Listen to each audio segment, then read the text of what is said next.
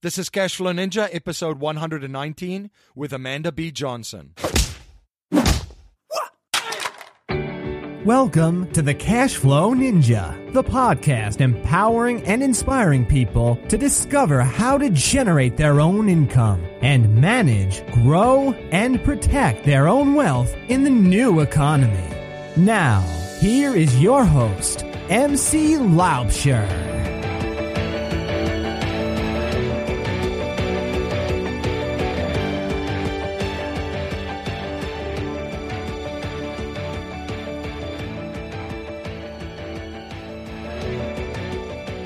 Hello everyone, M C Laubscher here, and welcome to another episode of the Cashflow Ninja. I have a great show for you today, and in today's show we're going to look at a very exciting cryptocurrency called Dash. Now, I've covered cryptocurrencies and Bitcoin specifically in the show before. In episode twenty-seven, we spoke to Jeff Berwick about Bitcoin, as well as in episode thirty-nine, we discussed Bitcoin in more detail with Roger Ver. And in episode fifty-eight, I discussed exactly what cryptocurrencies and blockchain technologies are. And in episode fifty-nine, I discussed Bitcoin, cryptocurrency, and blockchain business opportunities with Dean Walsh. In today's episode, I'm super excited to have Amanda B. Johnson on the show from Dash. Amanda B. Johnson is the world's first person to be paid by blockchain to produce videos. She works for the Dash Network as the host and writer of the weekly YouTube series Dash Detailed. Prior to joining Dash, Amanda was a journalist and opinion writer at cryptocurrency news outlets Cointelegraph, Bitcoin Magazine, and Bitcoin dot com. In the cryptocurrency space, there's a couple of cryptocurrencies that are really pulling ahead and separating themselves from the pack. Bitcoin has become more and more popular and has seen an enormous surge in its value and pricing. Ethereum has been one of the top cryptocurrencies now for a while, and recently Monero has also grown in popularity. The one currency that is really exciting and addressing a lot of the challenges that other cryptocurrencies face is Dash. And there are a lot of exciting things happening with Dash. Now, Dash is a privacy-centric digital currency with instant transactions. It is based on the Bitcoin software, but it has a two-tier network that improves it. Dash allows you to remain anonymous while you make transactions, similar to cash. Now, with Bitcoin, transactions are published to the blockchain, and you can prove who made them or to whom, but the Dash anonymization technology makes it impossible to trace them. This is important because the blockchain is accessible to anyone with an internet connection, a significant drawback for those that don't wish their transaction history and balances to be publicly available. Dash does this through an amazing mixing protocol utilizing an innovative decentralized network of servers called masternodes, avoiding the need for a trusted third party that could compromise the integrity of the system. Dash transactions are almost instantly confirmed by the masternodes network. This is a great improvement on Bitcoin's system, where confirmations take much longer because all of the work is done by miners. For more information on Dash, you can also go to Dash dot org, where you can download the white paper on Dash. Please share your feedback and thoughts on today's interview. You can let me know your thoughts on Twitter by tweeting me at M C Laubscher or by email at info at cashflowninja.com. And please remember to join our mailing list by signing up at cashflowninja dot com or texting CashflowNinja, one word, all capitalized, to four four two two two. That's two fours and three twos. Have you read Rich Dad Poor Dad?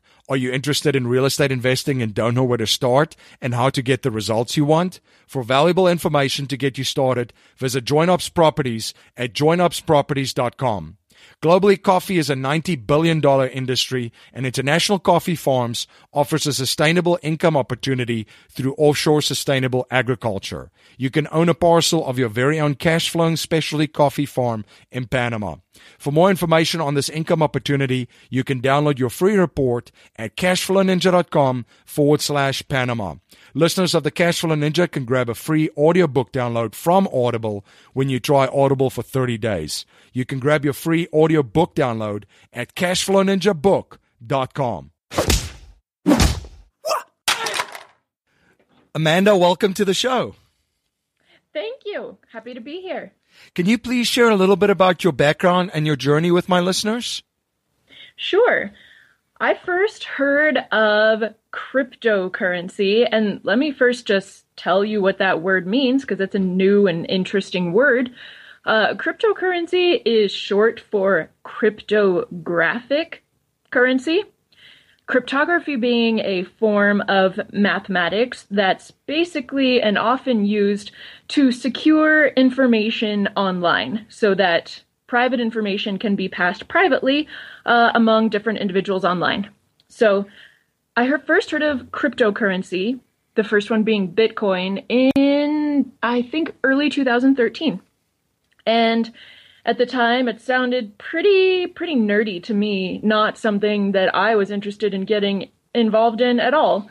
And a few months passed, and an acquaintance of mine uh, named Jeffrey Tucker, uh, he is uh, the the web the lead uh, like web development outreach guy at the Foundation for Economic Education, F E E. Right. Yeah, he reached out and said, hey, have you heard of this Bitcoin thing? And I said, well, yes, I, I've heard mention of it. And he said, you've got to have some because it has the potential to be a whole new alternative monetary system.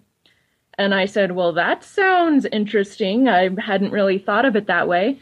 And so he sent me a bit and he said, go try to buy yourself a t-shirt or something. And that was my first exposure to it. Now, at this point, I did not try to go buy myself a t-shirt. I did not do anything with this stuff because it appeared so strange to me. Uh, there, it was a little app. It was a little app on my tablet.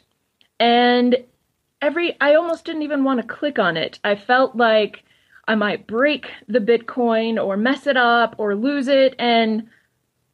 And I was pretty intimidated by the whole experience. And it may have remained that way indefinitely if a couple of months after that, uh, Jeffrey hadn't messaged me again and said, hey, I'm going to present Bitcoin at uh, the Freedom Fest in Las Vegas. I would like you to be on my panel. So would you go ahead and get ready for that?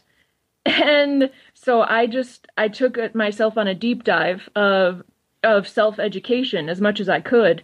I watched as many videos on cryptocurrency as I could online. I took the Khan Academy series and basically just went through every re- every resource that I could. And it was through that process that my interest was first sparked as a person who just likes to look at systems, especially monetary systems, and and make predictions on what people are going to do in that monetary system, what the what the incentives that are present will prompt them to do.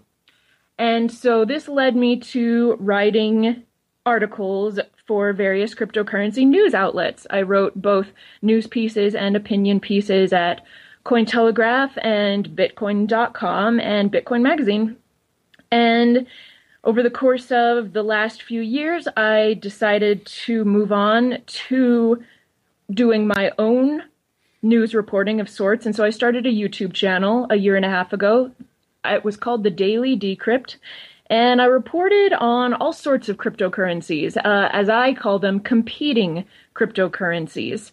And, and that was fun. And I learned a lot. But one of the things that I learned is that among these hundreds, and there are hundreds of competing digital currencies, they're not all created equal. There, there are definite uh, quality variations among them. There are definite differences in the visions and talent and experience levels of the people behind these networks. And so I wanted to shift my work and efforts behind a single cryptocurrency, which I personally thought had the best chance of coming out ahead in this currency competition. And so for me, the choice was a cryptocurrency called Dash. That's a portmanteau of digital cash. And so I applied for a job, basically, with the Dash Network last summer. And since then, I've been publishing a weekly YouTube series called Dash Detailed that keeps viewers in the know about what's going on with Dash Digital Cash. Very, very interesting. Now, you had mentioned a cryptocurrency network, and thank you also for explaining what a cryptocurrency is, because there might be some new listeners out there that's not quite that familiar with with cryptocurrencies. But what is a cryptocurrency network, and how does it operate, and what is the goal of the network? Sure, happy to tell you. So the most basic way it, I could explain a cryptocurrency network is a network of computers that maintain a common digital ledger. And and and probably most anyone is familiar with the concept of a ledger, in that it is a document that tracks ownership and changes of ownership. So, of course, the most basic kind of ledger is M C has three sheep and Amanda has two sheep. And if we ever exchange any sheep, we would update the ledger to reflect that. And the long and short of it is that that is the basic task of any cryptocurrency. And perhaps the term cryptocurrency isn't even the most accurate one to use, because all of them are aspiring to be to one day be considered a currency, a la the yuan or the dollar or the yen, but none of them, in my opinion, has reached that status yet. I don't think that any of them could currently be considered more than a speculative in- instrument, hoping to one day be money. So the network, in short, is the instances generally all around the world of real people who own real computers, which host a copy of the commonly updated ledger that records the transfer of the native little units, you know, the tokens on, on the Bitcoin ledger. The tokens are called Bitcoin. On the Dash ledger, the tokens are called Dash. And we basically just keep a record of the transfers of them. Very interesting. What are some of the challenges that you see that these uh, cryptocurrencies have of actually becoming uh, money, as you'd mentioned, the medium of exchange, uh, such as a dollar or a yuan and so forth? That is the question of the day, M C. That is the million dollar question in the in what I call the cryptosphere. And and at Dash, we think we we might have honed in on the answer, which is that these crypto tokens, I'll just call them crypto tokens, these crypto tokens are rather difficult to use. Uh, they're not plug and play. They're not click and go. Uh, in order to safely use one at this point in time, one has to have a basic understanding of how public-private key cryptography works. Now, let me give a little explainer on that. So the way that the ledger is able to keep track of how many tokens you own, M C, is that you have a set of keys. You have your public key, which is uh, basically your address. And that is where, that is a long string. It's a terribly ugly long string of numbers and letters. And that is the quote unquote address where people could send you some tokens if they wanted to. Now, in order for you to ever be able to move tokens out of that address, that horribly long string of numbers and letters, you must also have the corresponding private key. And the private key is an even longer string of numbers and letters. We're talking forty, perhaps forty characters long. It's it's it's long. It looks like alien language. And so what wallets do, and I'm talking software wallets, like a, you, if you would ha- if you would have a Dash wallet that had Dash tokens in it. To send Dash, you would tell your wallet, hey, I want to send a half a Dash to Amanda. And what your wallet would do is take your private key and sign a little message that tells the ledger, the, the network, that you want to tr- change ownership of that half a Dash from your public address to Amanda's public address. And so when when you have to have, and, and that's just the, that's that's the simplest task you have to understand. Don't even get me started on what you have to do to secure your funds. Because in order to secure your funds, M C, of course, you need to make a backup of that private key. Because if the smartphone that has your Dash on it ever gets destroyed and you didn't have a backup of your private key, your your Dash or your Bitcoin is gone. And so it's these sort of user experiences which people are currently having to deal with, which has to do with cryptography and has to do with being uh, a, a, a somewhat tech-savvy user who knows their way around computers. Uh, we at Dash don't think that that such a thing would ever take off and go mainstream. Uh, by definition, money is the most widely used commodity in a society. So if our mothers and our grandmothers don't feel comfortable with using something, it's completely unreasonable for us to expect that such a thing could ever possibly become money. So the brilliant developers at Dash, of which I am not one, I wish, but the brilliant developers at Dash are currently in the process of, we're basically turning cryptocurrency on its head. In that we are writing the code to make it feel like you're not using cryptocurrency. When we are done and finished, which should be by the end of this year, uh, the, the product launch will be called Dash Evolution. Using Dash should and will feel more like using PayPal or Venmo, but you will be your own bank. You won't have to sign up with third-party services in order to get the third-party nice experience. Very, very exciting stuff. And yeah, it's, it, it sounds like a lot. And I, a mutual contact of ours have has described the cryptocurrencies right now, or tokens, and roundabout where the internet was in nineteen ninety-four. And I don't know about you, but I grew up in South Africa, so it was even more slower there. And I remember, you know, these dial-ups that we had and, and so forth. So yeah, I, I, I can see kind of similarities where the, the, the user friendliness of it had its challenges in, in both beginnings in both of these spaces. Yeah, that that's a parallel that's made frequently, and, and it may well hold true. Now, let's talk about the state of the cryptocurrency space and blockchain space. There's obviously a lot of excitement going on. What is your take on Bitcoin currently? There's been some significant surges in the price, obviously, and some of its some of the other currencies that are in there as well. Sure. So Dash has a Bitcoin code base. So we think that that the code base of Bitcoin itself is useful. However, in my opinion, and in the opinion of, of I think pretty much everyone who owns Dash, uh, Bitcoin was, was a, a foundation, like a great, strong foundation, but it's only a foundation.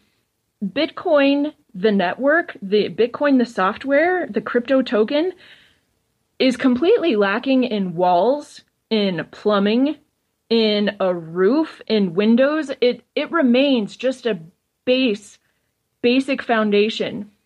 And because nothing, because nearly nothing was ever built on top of it, Uh, it has some major systemic problems that are slowly eroding it as a foundation, actually.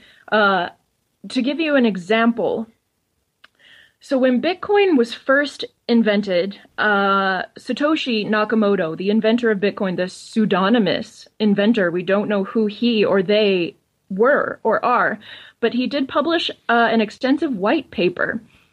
And in his white paper, he describes the Bitcoin system as one in which everybody who uses it keeps a copy of the ledger themselves on their home computer. And that's the way it was for the first two, three, maybe four years. But then a few years ago, things changed. Uh, firstly, people stopped mining. And mining is the process by which one uses one's computer to add security to the ledger. So a few years ago, uh, mining became more of a professional venture than something that the average Bitcoin user could do at home. And so when the average Bitcoin user stopped mining, they also stopped carrying a complete copy of the ledger, because why would they? It's, I believe it's many gigabytes large. And so it would slow down your average home computer. I remember when I had a full copy of the Bitcoin ledger on my computer, and it slowed my laptop down so much that I had to delete it. And so when this sort of thing began happening, it changed the governance of Bitcoin. Now, let me describe what I mean by governance. In cryptocurrency, and in, I guess, anything, not just cryptocurrency, but in anything, I would say that governance is the process by which decisions to change something are made. And since the codes of all of these cryptocurrencies are open source, the code is very much open to be changed, and people are frequently submitting changes to it. So the question of cryptocurrency governance then is the users must decide, should we adopt this change or should we not?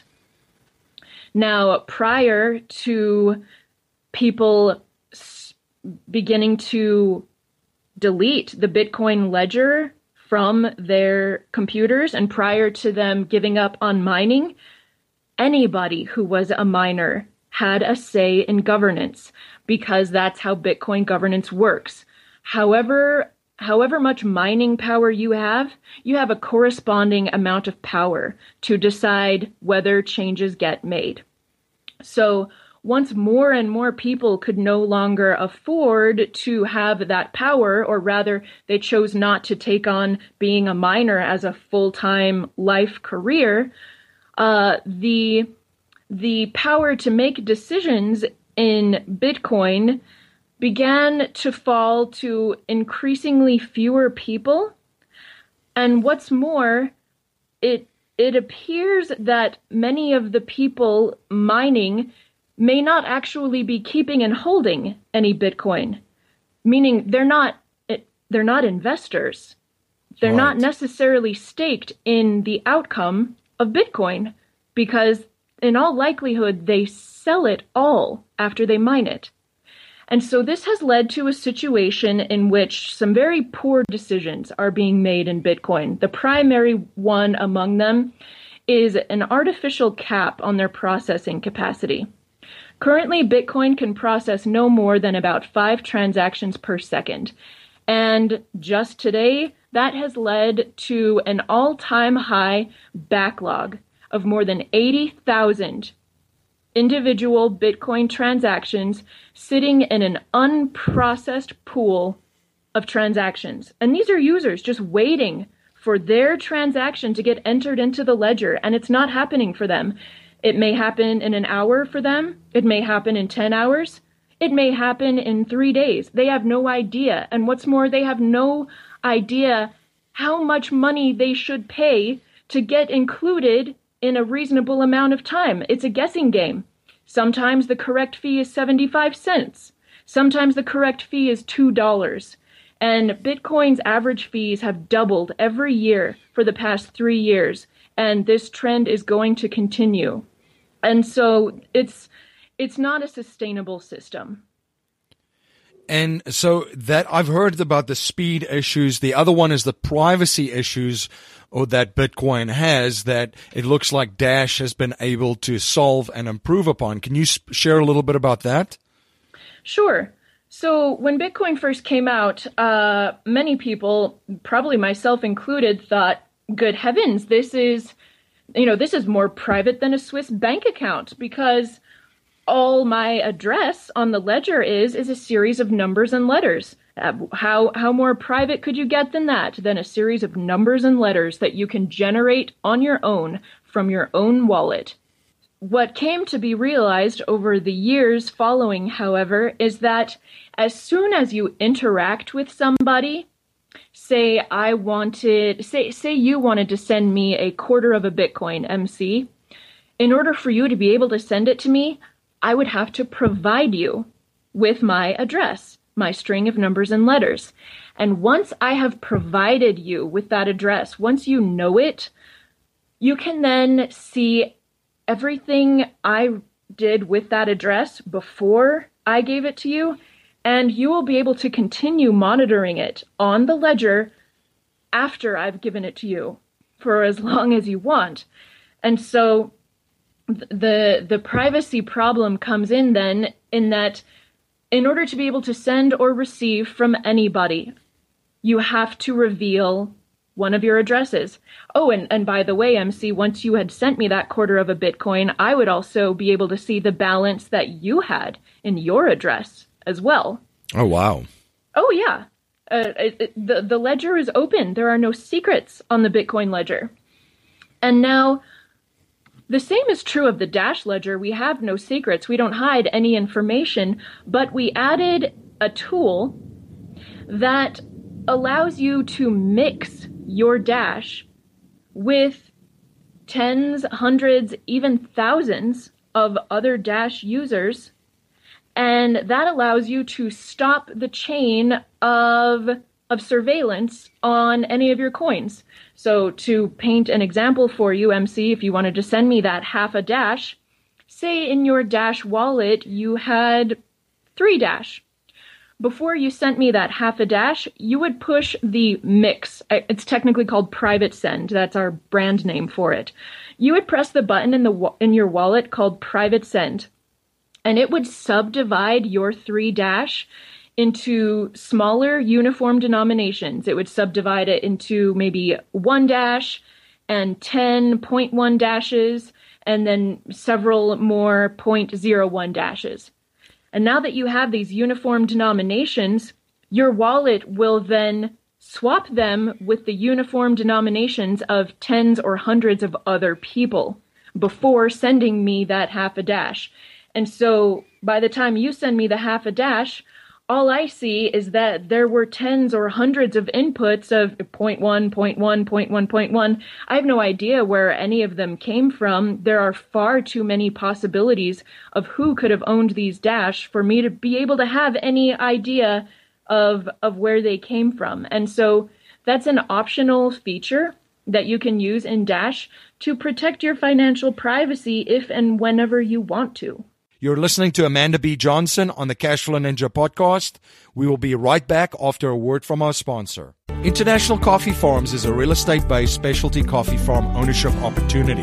You can own deeded, half-acre parcels in title, already operating specialty coffee farms in Boquete, Panama. They are turnkey managed professionally on your behalf by a team of local experts with sustainable average income of twelve percent and with cash flow beginning in twelve to fifteen months from the date of your parcel ownership. International Coffee Farms' mission is to own and operate specialty coffee farms in Boquete, Panama that are economically, environmentally, and socially sustainable. As part of this mission, twenty percent of the gross profits of each farm goes towards a socially sustainable fund to improve the lives of the coffee farm workers and their families. International Coffee Farms currently owns and operates eight specialty coffee farms in Boquete, Panama, with parcels available for immediate ownership. To find out how you can become a parcel owner, you can download your free income opportunity report at cashflowninja.com forward slash Panama. You're listening to Amanda B. Johnson on the Cashflow Ninja podcast, and now back to our interview. That's very interesting. And the other uh, challenge that I've seen out there too, and this might be more regarding Bitcoin, is the scalability. Just through some of the research, I've seen that that's one of the things holding Bitcoin back to become uh, a medium of exchange, because there's only a limited amount of that. Can you speak about uh, some of the solutions that a uh, option such as Dash would provide regarding the scalability? Sure. So I guess Uh, I would have to define scalability first and tell me if this definition works for you. But I would say that uh, scalability is the ability to take on more users and potentially many, many more users, orders of magnitude upon orders of magnitude, more users. Um, and I would guess that one of the reasons you've heard that Bitcoin has scalability issues is that their infrastructure is not entirely incentivized. Now, l- let me explain what that means. As I had mentioned earlier, M C, uh, it used to be that everybody using Bitcoin ran a full copy of the ledger. That's just the way it was. When that became not the case, when full copies of the ledger were just run by more specialized, more professional people, Uh, the the numbers of copies of the Bitcoin ledger on the face of this earth began to plummet. And that is a dangerous thing for a crypto token network, because not only do we, of course, want as many copies of the ledger as possible for security reasons, you know, in case there's a power outage somewhere, an internet outage somewhere, a flood or an earthquake somewhere, uh, but it also, every... Every instance of the ledger also acts as a relay point, so it helps us to be faster, to update the ledger faster, the more instances of it that we can have. So Bitcoin has two pieces of infrastructure. They have their miners, who are paid, and they have their non-mining copies of the ledger called nodes, and they're not paid. It's a volunteer position. It's a it's a volunteer position to keep, I don't, what is it, ten, twelve, twenty gigabytes, whatever it is, of the Bitcoin ledger on your computer just for funsies as a volunteer thing. And that could maybe sort of work for a while. Certainly there will always be volunteers. But what about how how much more reliable could a system be? How much more scalable could a system be if those copies of the blockchain, the nodes, I'm sorry, copies of the ledger, the, those words are interchangeable, blockchain and ledger, those are interchangeable. How much more reliable would a network be if the copies of the ledger were paid? How how much more could we call upon them? How much more disk space could we expect them to have available? How much more uptime could we expect them to be online if they were paid, just like miners?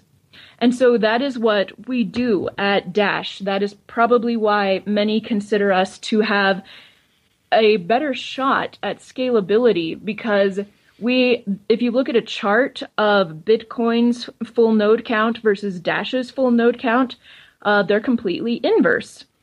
Uh, Bitcoin's market capitalization is something like two orders of magnitude greater than Dash's at this time. We have a one hundred fifty million dollars market cap roughly, and Bitcoin's is something like sixteen billion dollars. And yet, our infrastructure is almost the same size as theirs. They have something like fifty-two or fifty-three hundred full nodes, and we have something like forty-nine hundred or five thousand full nodes. We've almost matched their entire infrastructure. And so if, I mean, can you imagine if we were to ha- get to a sixteen billion dollars market cap, how much more robust our infrastructure would be at that point?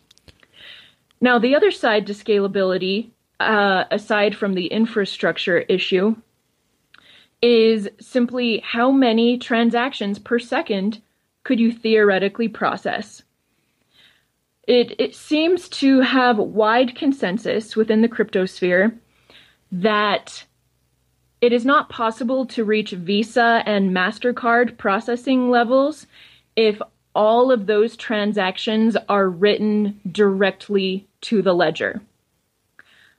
I think that Visa and MasterCard can process potentially even thousands of transactions per second.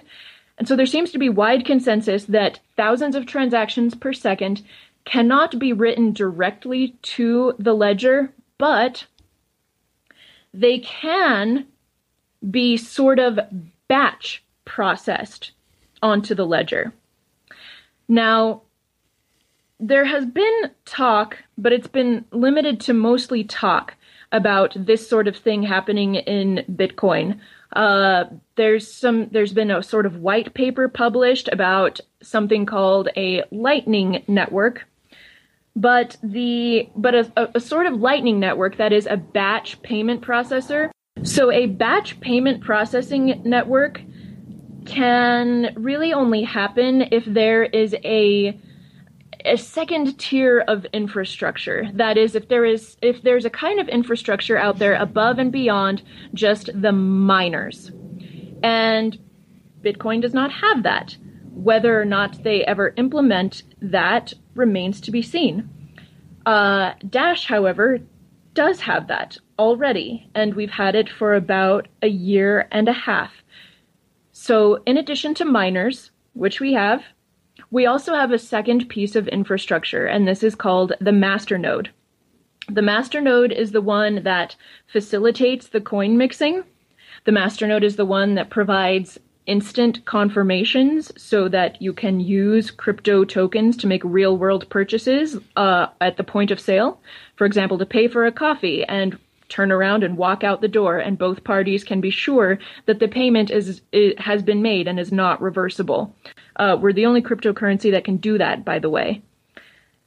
This masternode tier of infrastructure uh, can also facilitate this sort of batch payment processing to reach Visa and MasterCard levels. We have not implemented that yet.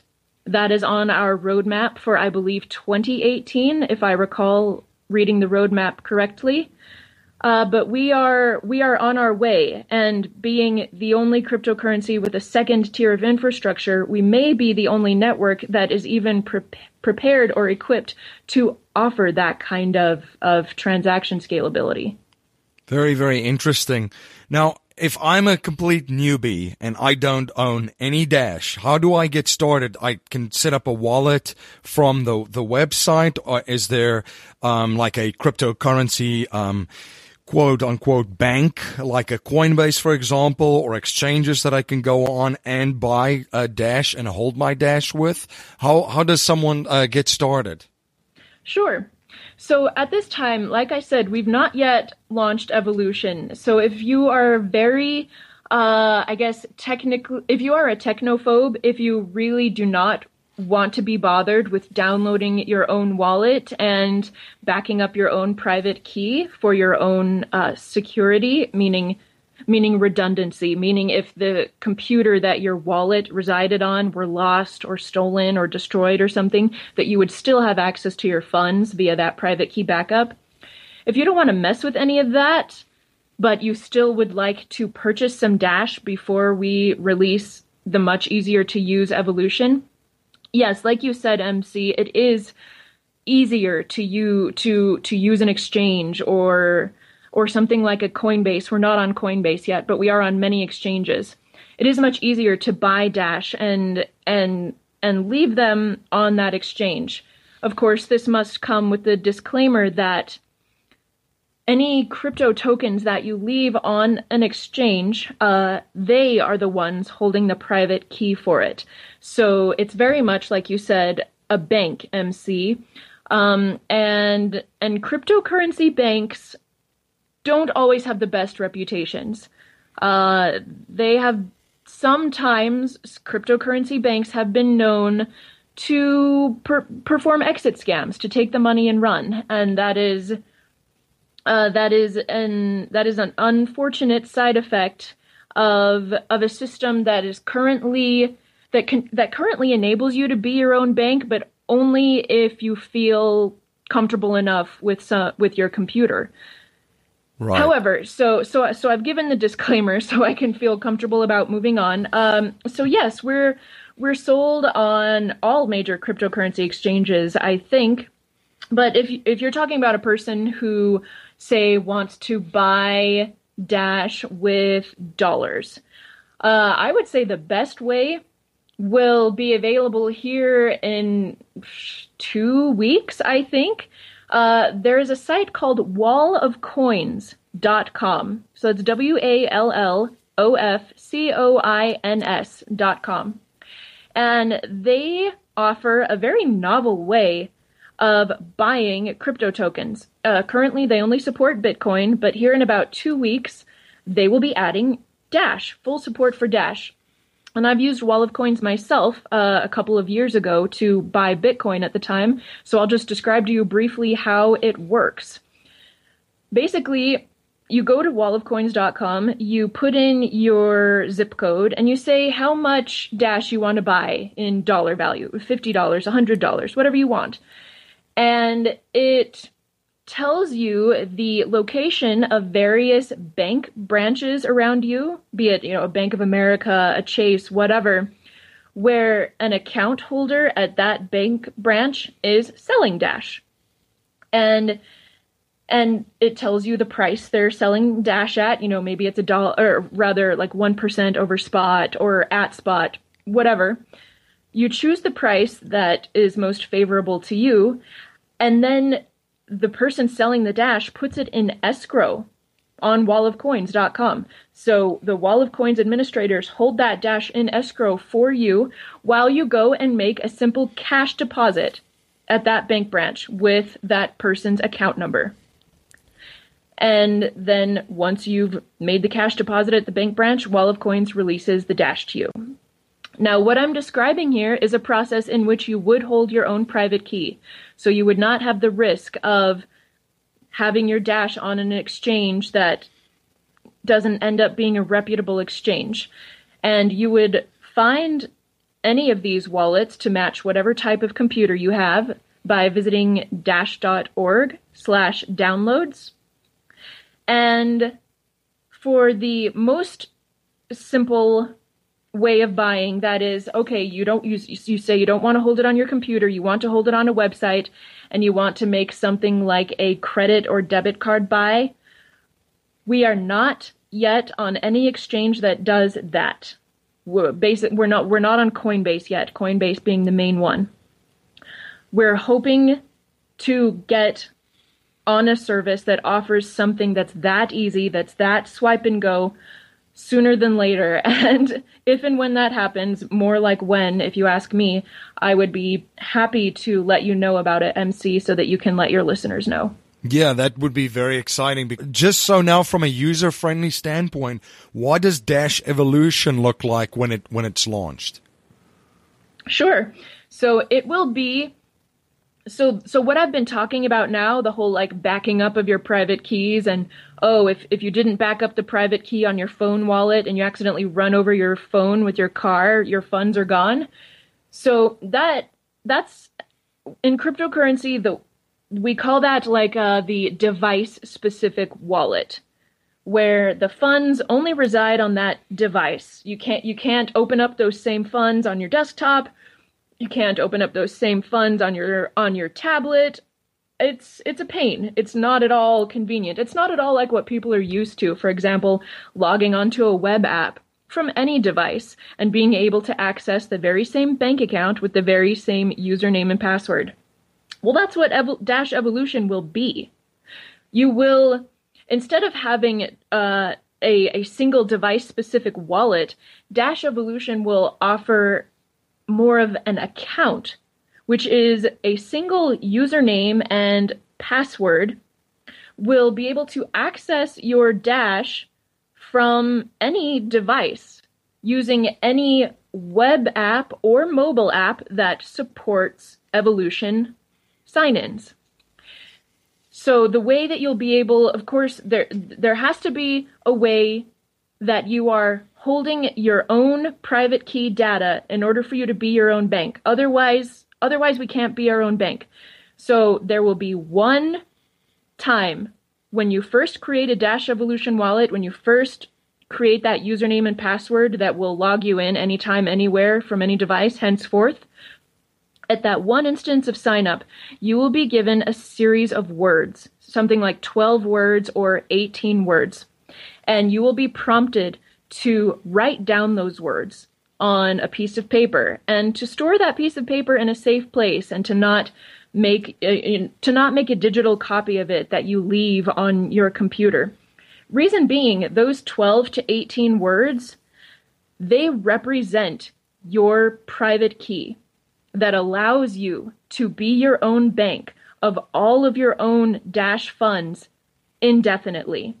So that one momentary instance of inconvenience aside, that is of, of writing down that list of words, your username and password will access your Dash funds from any device, from web or mobile. Very, very interesting. Uh, now, you are operating in a very interesting space that is continuously changing every day, maybe by the hour.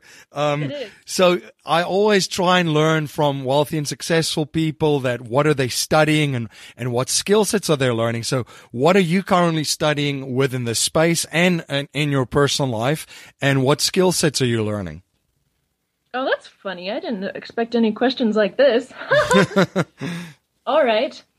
Well, let's see. What am I studying within the space? I I don't just watch Dash. I watch all of our competitors as well, because I like to I like to analyze their systems, both the incentives and the disincentives present in their systems, and then make predictions on what will happen within their system based on those. So I take great delight in being right. I don't post about it online or anything, but I like to check into our competitors frequently and and just and just make mental note of what causes lead to what effects, so that Mis- that, so that the mistakes that they are making can be avoided, and that any successes that they are finding can be replicated. Other than that, outside of the crypto sphere, I guess I've begun I've begun reading mystery and thriller novels for the first time. I never really did that before, but I I I like to um, I like to just sit down with an enthralling book and just finish it within twenty-four hours. And I, fi- I find it very relaxing. I find it very entertaining. And as you said, M C, because this cryptosphere is so ever-changing and is so vibrant, it, it can be exhausting if one does not mm, take the time for purposeful rest and fun and relaxation. So I, in addition to these mystery and thriller novels that I've just been plowing through, uh, I also love a good series. Uh, I'm rewatching Breaking Bad for the second, no, third time. And my partner Pete and I are also rewatching Game of Thrones for a second time. And, and I just, I, I, I love it. It's so, to me, I feel like it serves a primal need, in that probably for the longest time, humans uh, gathered around, you know, maybe a fire and told each other stories at nights and passed down stories as well. And and I don't really have anybody telling me stories at night, and and I think a part of me really wants that. And so I find sitting down with a really excellent series Uh, fulfills that same need for for you know, my brain processing like hero stories and villain stories and stories of conflict and stories of revolution or not revolution I'm sorry resolution resolution of problems, and and that really uh, that really serves a need for me. And I guess finally I would mention, I don't know if any of your listeners have heard of this or not. I certainly hadn't when I first came across it about three years ago, but there is a relatively new phenomena called A S M R, stands for Autonomous Sensory Meridian Response. Not new in that the thing itself is new, but new in that it's only recently been given a name. And that is a, go on YouTube, type in the word, the, the letters A S M R, no spaces, and you will find tens of thousands of videos that have been made for the express purpose of giving the listener the tingles or or or the chills or feelings of immense relaxation. And it and I I can I I I listen to this stuff for hours sometimes. There's a form of A S M R called just tapping, just regular tapping. And so sometimes while I work, I will listen to videos of someone rapidly tapping on like a piece of wood or something. And I, I know it sounds weird, but it totally zens me out. Or other times if I am looking for some deep relaxation, I will listen. She's probably the most famous A S M R artist on YouTube. Her name is Maria. If you just type in Maria A S M R, you'll find her videos. And it's just like, it almost makes me feel like I'm six years old again and, you know, my mother is brushing my hair. And it's just this, again, I think it serves a primal sort of purpose in my brain to be paid intimate attention to and to be fawned over. And it's relaxing in the way that maybe like a nice warm bath and a hairbrush is relaxing for a child. And so I would I would say those those are my side hobbies. Oh, very! That's very, very interesting. I'll, I'm definitely going to check that out. Uh, a core message in our show is to leave our families and communities and the world better than we found it by passing down a mindset, values, and principles to future generations, not just money or cryptocurrency tokens. So if you cannot pass on any money to future generations and we're only allowed to pass on three principles to them to build wealth and achieve happiness and success, what would they be? Sure. So the first principle that I I personally adhere to is that everything is the market, or rather anything that is not of nature, anything that exists that does not that does not exist naturally, exists because there was a market demand for it. Uh, I don't see a line between states and markets, or or personal relationships and markets. I, it, to me, it it all can be simplified down to supply and demand.